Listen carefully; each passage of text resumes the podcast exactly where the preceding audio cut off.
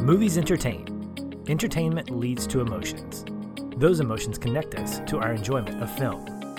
And that is why we exist to focus more on the emotional connection than the technical merit. Because every movie makes us feel something. Hello, listeners, and welcome to a new episode of Feelin' Film.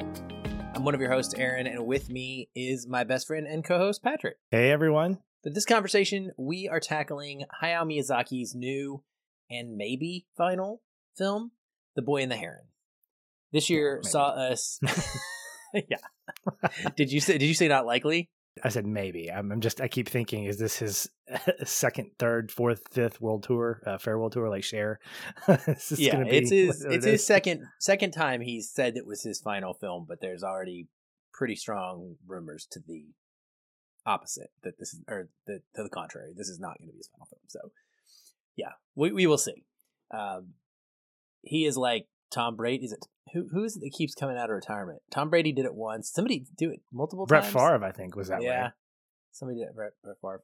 Well, anyway, folks, uh, we won't go into a bunch of sports metaphors for those who don't care. This year saw us receive new animated work from both Miyazaki and Makoto Shinkai, the latter of which we discussed last week on our episode about Suzume. That film didn't hit quite as hard for us as most of Shinkai's previous work has, but maybe Miyazaki has delivered another masterpiece for us to gush over? I guess we're going to find out. This is your spoiler warning. We're going to attempt to spoil the movie. Sorry. Sorry. Going to attempt to spoil it. we would have to understand it to do that. But no, we are gonna we're gonna spoil the movie in depth. So if you haven't seen it, get to a theater and check it out. All right, Patrick.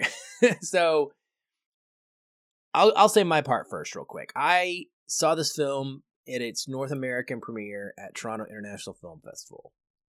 I was extremely happy about that. It was one of my main goals the moment it was announced was not going to miss that opportunity. This was one of my most anticipated films of the year. Very, very, very, very, very excited. There are a couple elements that went into that viewing that I think might have altered my experience in a way that is not like what I had when I saw this a second time. I took a lot of expectations into that viewing, a lot of hope. I was seeing it subtitled, but also from way back up high in like a balcony. I mean, I could see it fine, but it was not my typical movie going experience. Certainly wasn't seeing it in IMAX the second time around that I just did from a close to the screen and, and visual largeness aspect and there was just that festival hype around it you know being in the room for the first time it was being played in north america is kind of a big deal feeling wise and i came out of it really liking it or i should say really appreciating it and i think over inflating some of the things that i liked about it while under like valuing my criticisms which I went back and listened to my review of it, and they're definitely there, and they're definitely the same. And for me, I have to say that unfortunately, I thought going back to see this a second time in English was going to clean up many of my issues with the movie, the pacing and the story issues specifically. It did not.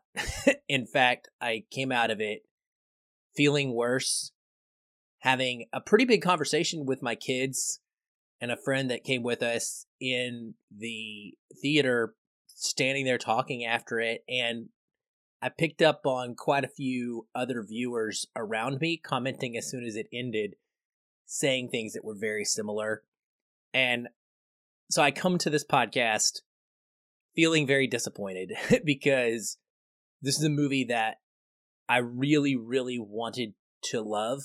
One it, much like Suzume for me with Shinkai, there is a level of masterpiece that both of these directors have put out multiple times that has worked for me, and so when it doesn't, it's just it's sad, and it, and it and that's how I feel. I feel like it got wasted for me, and you know, I don't know how many more Miyazaki's got in him. He's an old man. So, you know, I hope this isn't honestly what he has to go out on. That's my ramble and opening thoughts. How did it play for you on a first viewing? Well, I enjoyed it. I I think that you and I we are on some level equal when it comes to our appreciation for anime. I I would say if the late Satoshi Kon came out with something new, I would go see it because I really really liked his stuff beyond just appreciating anime. Like getting into I I was watching this movie and kept thinking back to what was the first Miyazaki movie that I saw, and it was The Wind Rises. Like it was his yeah. last final final.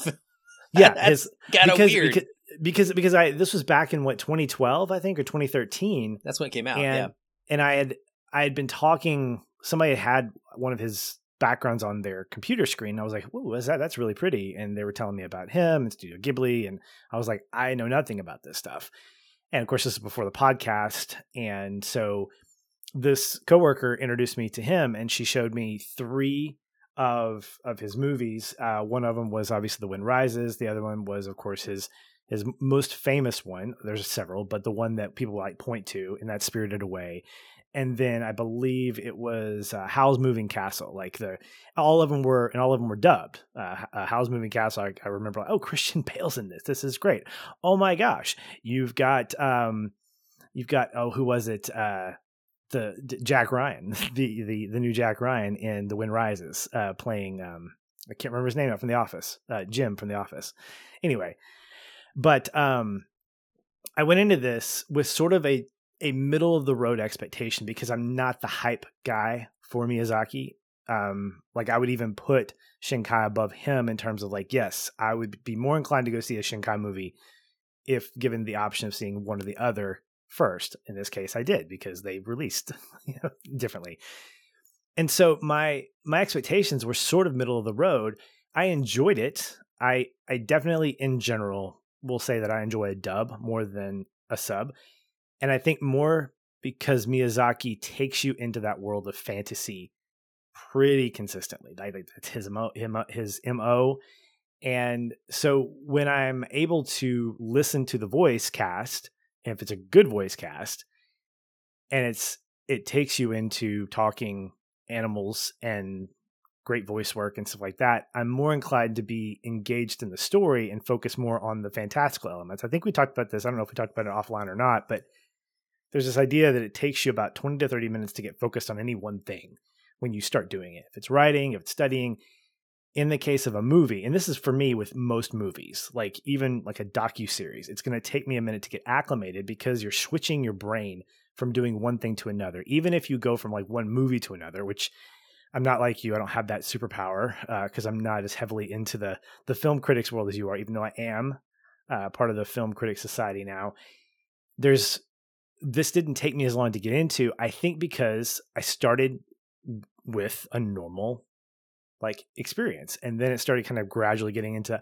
oh, okay yeah here's a miyazaki moment yeah okay talking bird great uh, oh look there's some weird kind of crazy like like neon stuff happening okay all right. And so for for the most part my experience of the movie was about on par with something like spirited away. It wasn't something that i was going oh my gosh, it felt more normalized to me, honestly. So when I was watching these this trilogy of movies to start out with, to getting into to his filmography, it was more of a Howl's Moving Castle to me, where you have a grounded story with fantastical elements. Whereas like Spirited Away is like all about the fantasy, and then you've got The Wind Rises, which is really more of a straightforward story.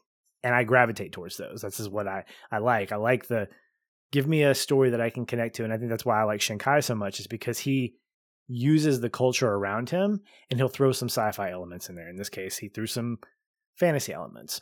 With Miyazaki, I sort of had to kind of position my mind to go, okay, when am I am I ready for am I ready for the fantasy? And I was. I appreciated that I understood the story for the most part. Um, just like any other good anime, I think I'd have to watch it a second time. And again, I probably will. I'll probably double feature this with um, with Suzume so that I can just get a different perspective on it um, by being able to just be you know in my own element as opposed to being in a theater. But overall, yeah, it was good. Um, wasn't something that I, I, I wasn't disappointed, but my expectations weren't as high as yours. Is what I get to. So that's interesting. Uh, you know, I like what you are saying there about how it is easier for you to get into because it's not as fantastical, which is the opposite of the majority of Miyazaki movies. And that was backwards for me. Not maybe not that it wasn't easy to get into. I think as a story, this takes a while to get into the fantasy side. I mean, yeah, we get the heron showing up and talking, but it's not like having a conversation talking. It's just squawks a couple Mahito or, you know, you know, come follow me and that's it. It's not like a big thing. It's very minimalistic. And, and outside of that, it's just him dealing with this rough hand he's been dealt after having seen his mom, well, maybe not seen his mom die, but having experienced his mother dying during the war in a fire, the hospital she's working with, and then being driven off into the country with his father, where his father's going to work in a factory, seems to be making like cockpits for planes or something. That's what I could tell. Which would make sense. Yeah. Miyazaki and his whole thing with flight, he's obsessed with it. So that makes much. much also, sense. it's during the war. It's three years into the war, is how the narration yeah. told. So there's still three years. I mean, I meant, yeah, as far as like war stuff goes, it sure. makes sense that he would be making something that's flight related. Right and then he's getting bullied so he's dealing with not fitting in and all of these elements of like and trying to come to grips with the fact that his dad's gonna marry his mom's sister. And oh, that's a lot for a kid over the couple years. Like i get it. Well, yeah it was a lot for the audience. I, I, specifically remember when we get introduced to his aunt, not knowing who she is, just after we get the moment where his mom died and she says you can start calling me mom and this this person behind me goes what like that i almost started laughing because i was like yeah i feel a little weird just going wait what's happening here are you my new mommy like it was weird to experience that like at the at the top like your mom just died and I don't. They don't even tell you how much time has passed. We know that it's they three years into the war when she died, but is this like a month it's, later? Is this? It's a year. Yeah. Okay. It's a year. Yeah. Okay. Okay. So not as bad, but still, I'm like, what? It's bad. no, I, it's bad. That, I, I get that thought. so when I did my review of this out of TIFF, and it's one of the very first YouTube videos I've ever done, and I compl- this is a criticism I had was just how hard it is for me to get behind wanting to feel good about this relationship. it and somebody commented on my thing and basically gave me like a YouTube comment that was a Wikipedia page about how supposedly common it is to marry your spouse's sibling. And I'm like, no, it's not. I don't care what your Wikipedia page says that it, yes, I'm sure it happens. Okay, cool. So there's a name there's a name for a lot of things that happen. That don't that doesn't make them common. It's yeah. not common. And so so there's two sides to this story I want to talk about. So first, I want to talk about like that, right? The the story of Mahito about overcoming grief, coming of age, dealing with all of this stuff and then how he goes and experiences and comes out of it through this magical time in a fantasy world, right? He changes. He meets his younger mother in there, a version of his younger mother. And he gets a chance to say goodbye, which I guess in a sense can be sweet, but it's not really his mom. It's a younger version of his mom from a different timeline. So she hasn't died yet. And I struggled with pretty much all of the story in the fantasy world. I did not feel like it was cohesive at all. I did not feel like it was detailed enough or interesting enough. I felt like there were things that happened, but they didn't really make a bunch of sense together. And I did not feel like they were threaded together in a way that all of his other fantasy films have felt for me. Every single yeah. one of them has felt like a journey that I could clock moments on. I was constantly going through different emotions. Patrick, I did not feel anything in this. And I mean, we're feeling film, so like that is a problem. And when one of the big issues or things that come out of this at the end is Mahito comes out of this, and the big moment of coming of age is like he's able to go to Natsuko and call her mother finally because he's saved her. And like, now I'm going to embrace the fact that you want to be called my mother. Like, that doesn't get me going. Like, that doesn't make me go, yeah. I'm like, no, that's weird. like, it's mm-hmm. okay not to call you mother after yeah. a year. You know what I mean? So I really struggled with emotionally connecting to this movie, even though I thought the fantasy elements in it were interesting on their own. That's how I would phrase it. There's a I don't disagree. There's a disconnect culturally that we're getting that's similar to what I think I felt in Suzume, where you have earthquakes that are explained in a supernatural way, and that's cool. But because I don't experience earthquakes on a regular, I don't quite emotionally connect to that. If you were to talk about tornadoes or you know southern life of some kind and connect it to a fantasy thing like if you were to take i think i don't know let's just get absurd and say you know race issues in the south and you were to equate them to some supernatural thing that was happening i think that um like get out was one of those things that that that we got where you took this thing that was familiar to an audience and you gave it some kind of supernatural twist i felt the same way here and i think I didn't get hung up on the fact that he wasn't able to call his aunt mom. Um, in in Mediterranean culture, you have what what's called a kinsman redeemer. So culturally speaking, if your husband dies, then your brother has the obligation in Mediterranean culture, if there's nobody else, to become your kinsman redeemer to take care of the wife. This happened uh, in scripture. I think it was in Ruth, maybe. Yeah, I'm not sure. Not Ruth. Maybe it was a different. Anyway, maybe Esther. But um so I sort of was okay with that. I think for me, like you, to connect and find a a grief like resolution with the child version of something, this was almost like what we talked about with Suzume. Like, how do you reconcile with a younger version of either yourself or your mom. Like he she's not his mom at that point. There's no connective tissue. And if i'm trying to go with time travel if i'm trying to trying to create the rules in my head i'm like she would not know that. But it's fantasy and i'm willing to forgive that. But she realistically wouldn't know that he's her son. But she tells him yeah that's my that's my sister. I didn't even see a reaction from him like what? Like there was no reaction from the audience saying oh my gosh that's crazy. But in my head i'm like that's crazy. Are you not like not okay with that? Because that's weird. And i think because of my disconnect with fantasy in general i think there's too much of i felt like there was too much of a matter of factness to this story. Like he was able to accept everything that was going on. Like the heron talking he was like okay well i'm just going to hit you with the bat and when the frogs start jumping on him, he's like, okay, that's fine. No, none of this is okay. None of this is okay, dude.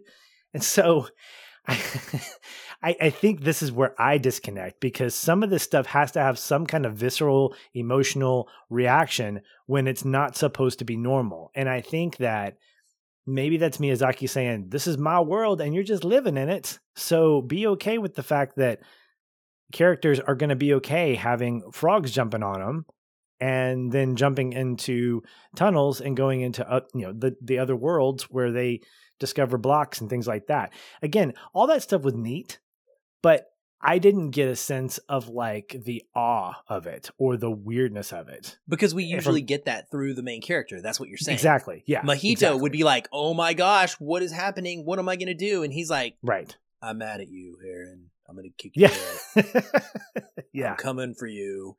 You know, and he, and the Heron's like, well, you don't really want to go. Or the, whoever somebody like warns him, like you don't want to go, or the, it's uh Himiko or whatever her name is. The uh yeah, the granny that goes with her. She's like, you don't want to do this, and then he's just like, I'm going anyway. he just like casually like molds into the floor. Like it's like, yeah, what?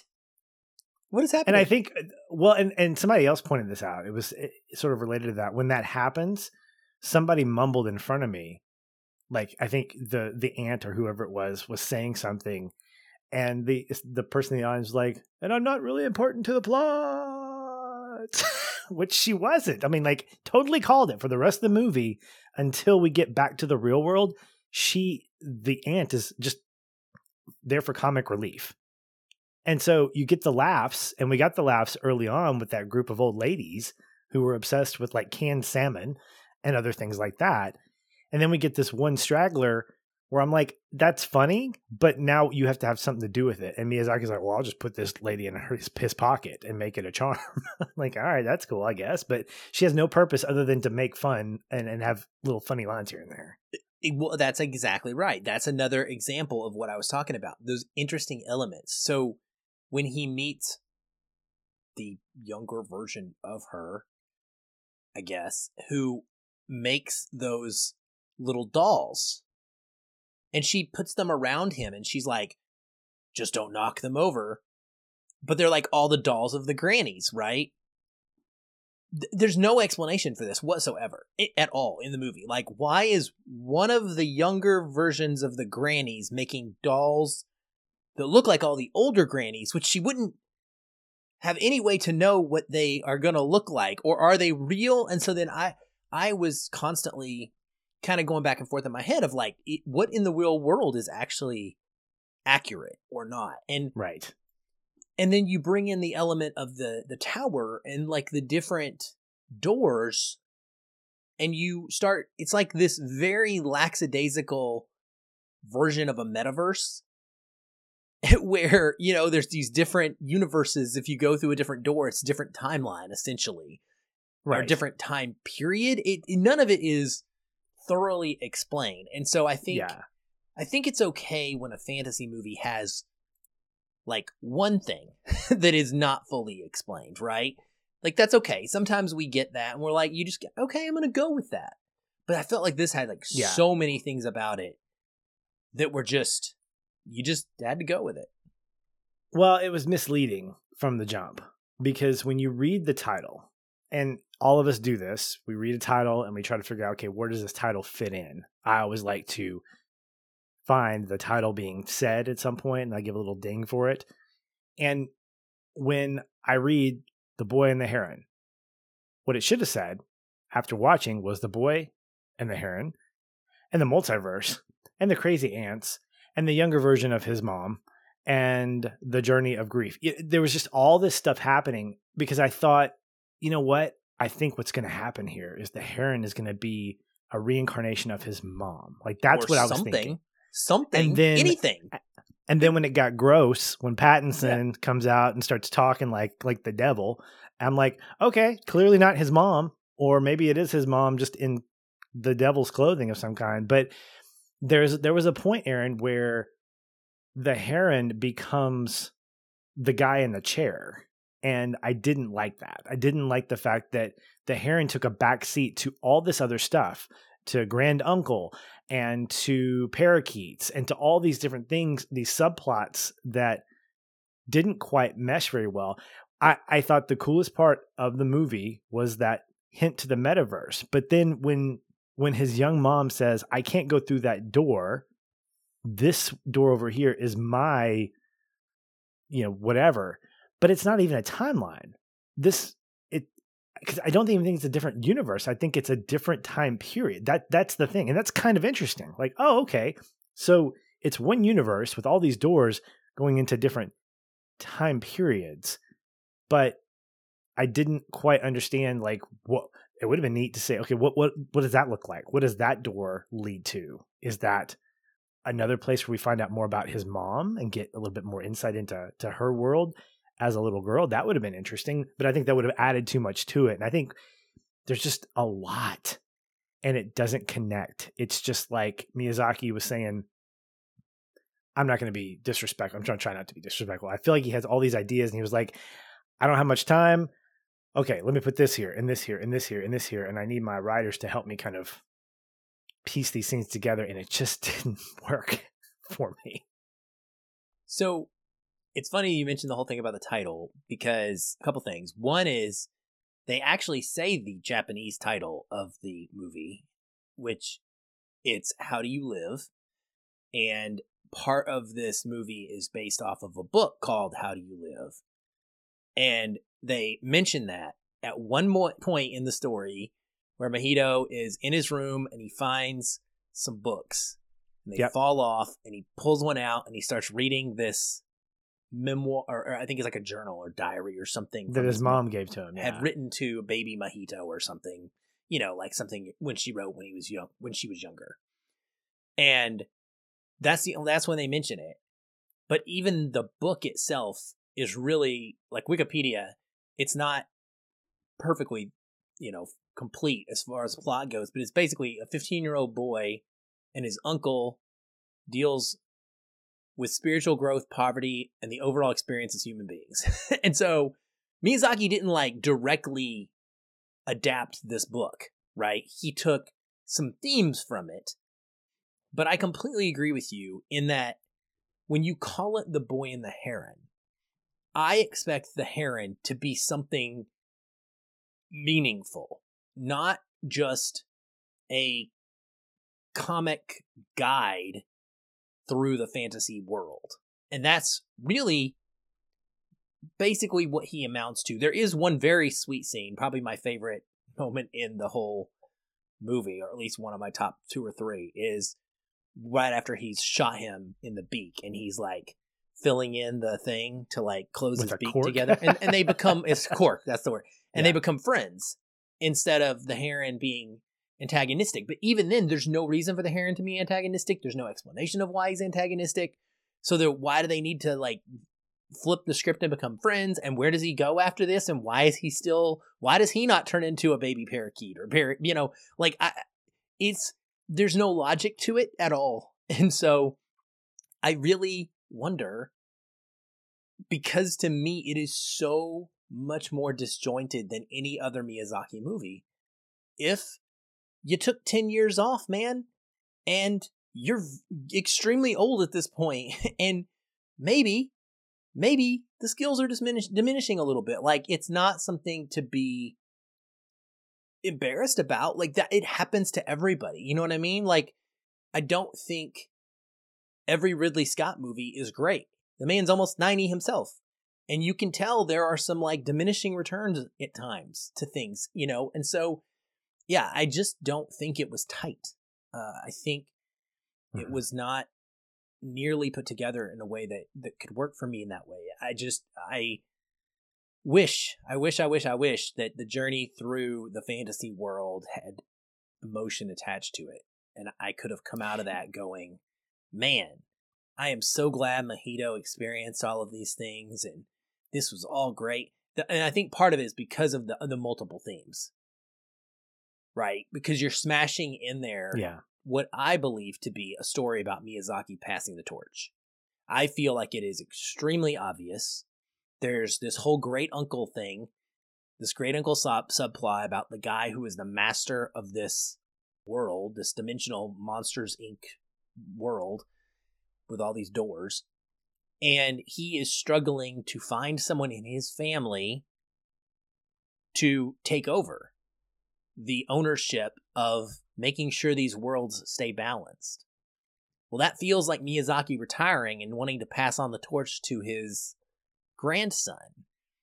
Right. And I feel like that metaphor not only isn't a great fit with the story of Mahito in general, but I feel like that metaphor completely falls apart for me knowing that he's not actually retiring and giving up. Like it, it it's like a retirement in football or sport. It loses all of its impact. Like I don't go back and rewatch Tom Brady's first retirement announcement. you know, like no one cares because it wasn't the actual last time. And so you're telling a story about struggling with retirement, but you're not going to retire. So I I guess I don't again don't feel emotionally impacted by that. Yeah, and I think two things um, I pulled from this is one, I think Mahito needs to become a closer. I think that would be his job. Just switch over into into into another universe, uh, go over to Shinkai's universe and be a closer. The- Uh, yeah, no, and- and I doors. think- What's up with the doors? Yeah. yeah, doors. there's a there's a lot of connective tissue here that I'm I'm finding as I, as we're talking about this. Like, yeah, that that's something there too. You know, someone taking the place of someone else. Um, but no, I, if I if I even even if I didn't see that, which I do see that now that you're talking about it, but even if I didn't, the result of that is that Mahito doesn't accept it. He's like, nope, not going to do it. Going to just leave it with you, sir. In fact, it doesn't even do that. Like, grand granduncle doesn't even pick up the blocks and say, okay, I'll keep going. It, it just gets destroyed. So if that's a metaphor, I think I think Miyazaki needs to stop right now. If he's saying this this movie is the one that blows up in my face and that we just need to move on now and I just need to let my grandson um, do the thing that he's going to do independent of of my shadow. So it, in that case, the metaphor absolutely does work. The movie doesn't do well at all, although financially, apparently, it's it's making a lot of money, and I think it's because two words are attached to it: Miyazaki and Ghibli. Those two words are going to get you money from the thing, and you're to have your you're to have your supporters who are to be like, "It's another great one from Miyazaki," and I'm like, "Yeah, I guess it's another great fantasy jib jab," but I think that unintentionally, the, for me, the metaphor does work because from our perspective, this movie did not make sense. It wasn't one of his strongest. And as a result, you're right. He's not to stop making movies. But I think that this is a representation of the fact that maybe it's time to become a consultant. Maybe it's time to be a producer because you can do things and you can find success in that and you can be a writing consultant. But if this is showing that it's going to be too late to retire, it's going to be too late, you're going to hang on too long, I think it's a fantastic metaphor because at some point the world of Miyazaki might actually blow up in Studio Ghibli's face at some point, and then it could diminish previous movies to some degree. Like I, I, I just I think that that could be a possibility. It's the sports metaphor again. Go back to this again, where you retire on a high and you can't stand being away, and so you come back.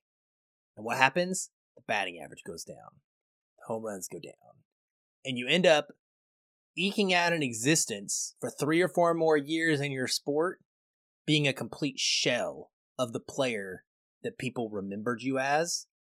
And it's just an embarrassment to them and you and everybody. And it's weird because when he retired and did The Wind Rises, it's not my favorite Miyazaki movie, but I do love it and I do respect the heck out of it. And it is such a perfect, perfect, perfect swan song for him because it is a movie 100% about his life and his passions and his dreams and in a real world setting, like you said. Like it's him being autobiographical. And so it's like, why couldn't we just let that be the end, man? It was so good. Eh, I'm not angry. I just am. I guess it's more that just disappointment in there. But yeah. I, I agree with you. I think the blocks thing, I, it to me, it, this is about him saying it's okay that it doesn't have to be balanced exactly like I did it. And so I understand that you're gonna somebody else is gonna take this on and they're gonna go create what they're gonna go create. And that's okay. Right. It's okay if my tower crumbles because new new things and new life is gonna come and it's gonna be good. Movies okay. Yeah. Are gonna be good. Mo- stories. Yeah. That's sort of my reading of it as best I can grasp. I mean yeah, I, okay. So if we get back to the movie specifically, I think where where I struggled with that is that the world crumbles, and I do think it's a lot like I'll, I'll use a Back to the Future metaphor. So spoiler alert: if you haven't seen the movies, shame on you if you haven't. But at the end of Back to the Future three, there's a moment where Marty's like, "Hey," or his his girlfriend uh, Jennifer's like, "Hey, this thing's a race." He goes, "Yeah, your your future hasn't been written. No one's has." It's yours to make what you want. And that's kind of what I got from this. When you have Mahito just letting it go, not taking over, not being beholden to this is the world that I'm leaving. Instead, he's letting it refresh. I I like the shot of him. I think it was the it was almost like a parallel set of dialogue. Uh, he says, you know, three years into the war, we left Tokyo, uh, and my after my mom died, And then two years, the, the film ends with him saying, two years after the war, we returned to Tokyo. And the the shot, the final shot of the film is him leaving, and the room is empty. Like there's nothing there. And I thought, and it was abrupt too. Like I think people in the audience like me were like, "What? What? What? What? What?" There's no. It's just credits because another, you know, we we get some kind of resolution, and I think if there was intent there, it would have been the fact that we're not writing that story. Miyazaki's like, I'm not writing Mahito's story because that story is new because he gave up the role that granduncle wanted him to do, not just keep the universe going, but you know, be creative, build the blocks the way you want. He refused both. And instead, now he's got this life that he's living. And I think Miyazaki was saying, I don't want to show anything more because that's what it is. It's a it's tabula rasa. It's a blank slate. And now Mahito's going to live the life as he sees fit. And we can only imagine what that's going to be. I actually thought that was, if that was the, the intent, I thought that was a great way to end it because contrasted with Shinkai, who uses the credits to basically say what happened to everybody, which I appreciated. Um, he doesn't do that here. Um, Miyazaki is like, I, I feel like he wants to say, this is where it, where it's where the film ends, but this is not where his story ends. Yeah, I mean, I I agree. I I think if this was where his story ended, this would be a good ending too. Not as good, but I think this would be a fine place to like wrap it up. Uh, I would hope that possibly in the future he does maybe shift more to producing versus being hands on, trying to controlling every element of the mm-hmm. making of another film. Uh, yeah, maybe maybe take some advice. I guess take some like you said earlier, take some consultation, uh, especially yeah. in the story department because yeah, the animation is incredible, and I and I this is why I was able to enjoy it so much the first viewing, and kind of write off my not connecting with the story as oh it's the setting and you know it's a long, long way away from the subtitles. You know maybe i'll in english it'll make more sense. But the animation is amazing. I love the score. Joe hisaishi has always been a, a, just incredible and i think this is one of his best. I've listened to this a lot this year. It was in my top five for spotify actually and I am gonna probably have it in my awards consideration as well. So so there's these elements of the movie that I love, I also want to talk about some of the like different fantasy things, those elements I was saying that I think are individually interesting. So the heron, right, by himself, really cool. I mean, I, I that's a very wacky and potentially interesting concept in my opinion. Did you you're the way you're looking at it, I'm not sure you agree with this. no, I, I he's he's a he's he's he's sort of grotesque in some ways. Mm-hmm. And I think it's nice because you have this beautiful bird that we get introduced to and the what I would call the fantastic transition is when he basically throws up the human version of himself and tries to and tries to basically it's like a it's like an organic transformer is what he is. I was hoping at some point we hear yeah uh, uh, uh, you know when he's trying to and I love the I love the the the mechanic or whatever you want to call it, or the fact that he can't morph back into a full heron because he has this hole in his beak, and so it has to get it has to get plugged up. And then there's that joke that he makes, like he's like kind of choking himself because he's like, "Yeah, can you cut off the bottom of this because it's kind of it's kind of like scratching my throat and I can't get back to it." So I thought his his design was right on par with with Miyazaki fantasy stuff. Um, it wasn't my favorite, but I definitely love his design. And uh, just to go to the score real quick, absolutely love the score. This I've said this before. This is the year of of really really great music from a number of not just scores but soundtracks, like just complete musical experiences in a lot of the movies that I've seen. I'm excited for uh, what we're covering next week. I'm pretty sure there's going to be some great music in that too because of the time period. And I just I think that the times that we get just piano in this film speak to the intimate moments that Miyazaki is trying to visually give us. So it the score works perfectly for the moments that we have, even if the whole is not great. Mm-hmm. I absolutely agree that the score sometimes is kind of kind of outshining the movie because I kind of I focused more on that and I was like, yep, I'm gonna cue this up at some point and just have it on on background. But uh, but yeah, the Heron he's my second place vote for like most creative uh, creative fantasy creature. Okay, well, what's your first place vote then? Well, if you if you don't know by now, it's the Parakeet King, man. I mean, that guy's awesome. I mean, he's a soldier. He's got like, I mean, he's regal and strong and ridiculous looking all at the same time. I love that. I love the transition when they get to the real world, they turn into parakeets. It's like actually like little little parakeets and they poop all over everybody. That's awesome. A lot But of yeah, the detailed parakeet- poop in this movie. A lot of All lot of lot the- of poop. On people, on windowsills, there's a lot of bird poop. Yeah. I don't know. I don't know what the deal is with like thanks thanks sir. I appreciate the uh the poop all over the place. Yeah. But yeah, Yeah, the I- Parakeet King was my guy. The Parakeet King being va- voiced by Dave Bautista is also an excellent choice. Yes. Um, I thought that was really, really good. Uh, Just the parakeets in general, I adored. I thought they were hilariously cute and exactly what I expect out of a Miyazaki movie is you take this bird that is traditionally small and tiny and loud and nobody gives a second thought to and you turn it into this big fat fluffy creatures Uh, like like a whole race of creatures that walk around with sharp knives eating people.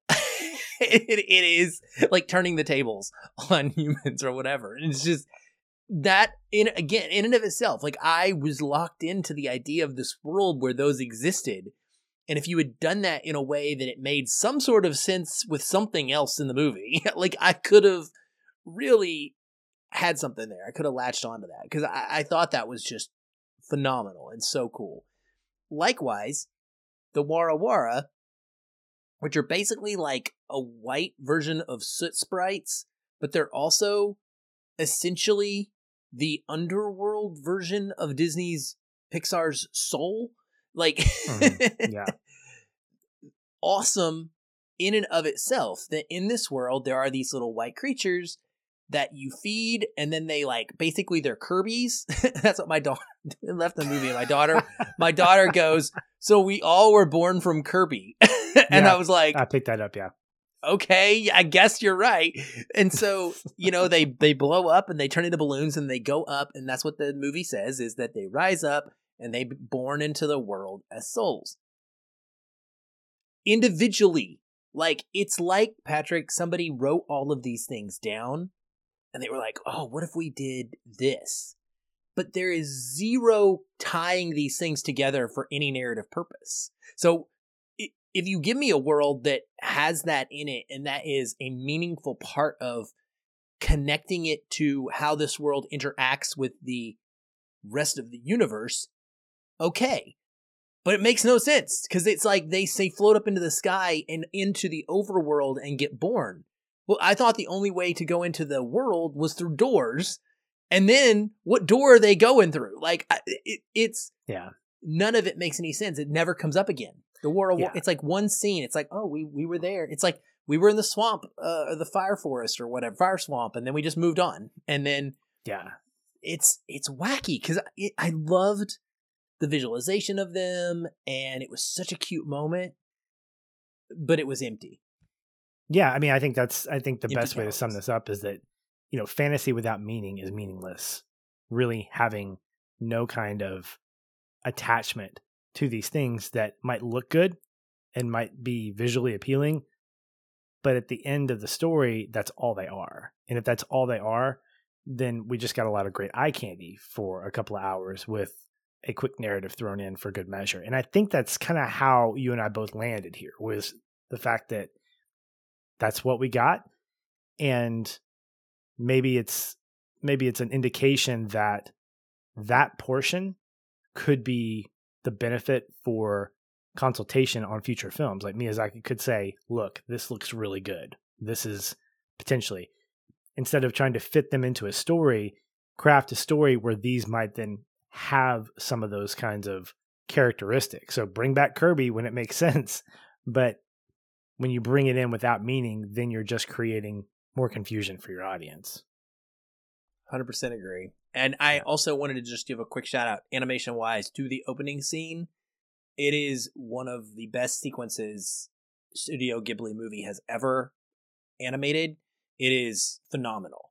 The Yeah. visualization of him running through the fire and it's in the horrorness of it's almost like people are like scream paintings. They are melting, the shadowy melting other humans that that Mahito is running through during this fire. I- That was um incredible, I thought. Yeah.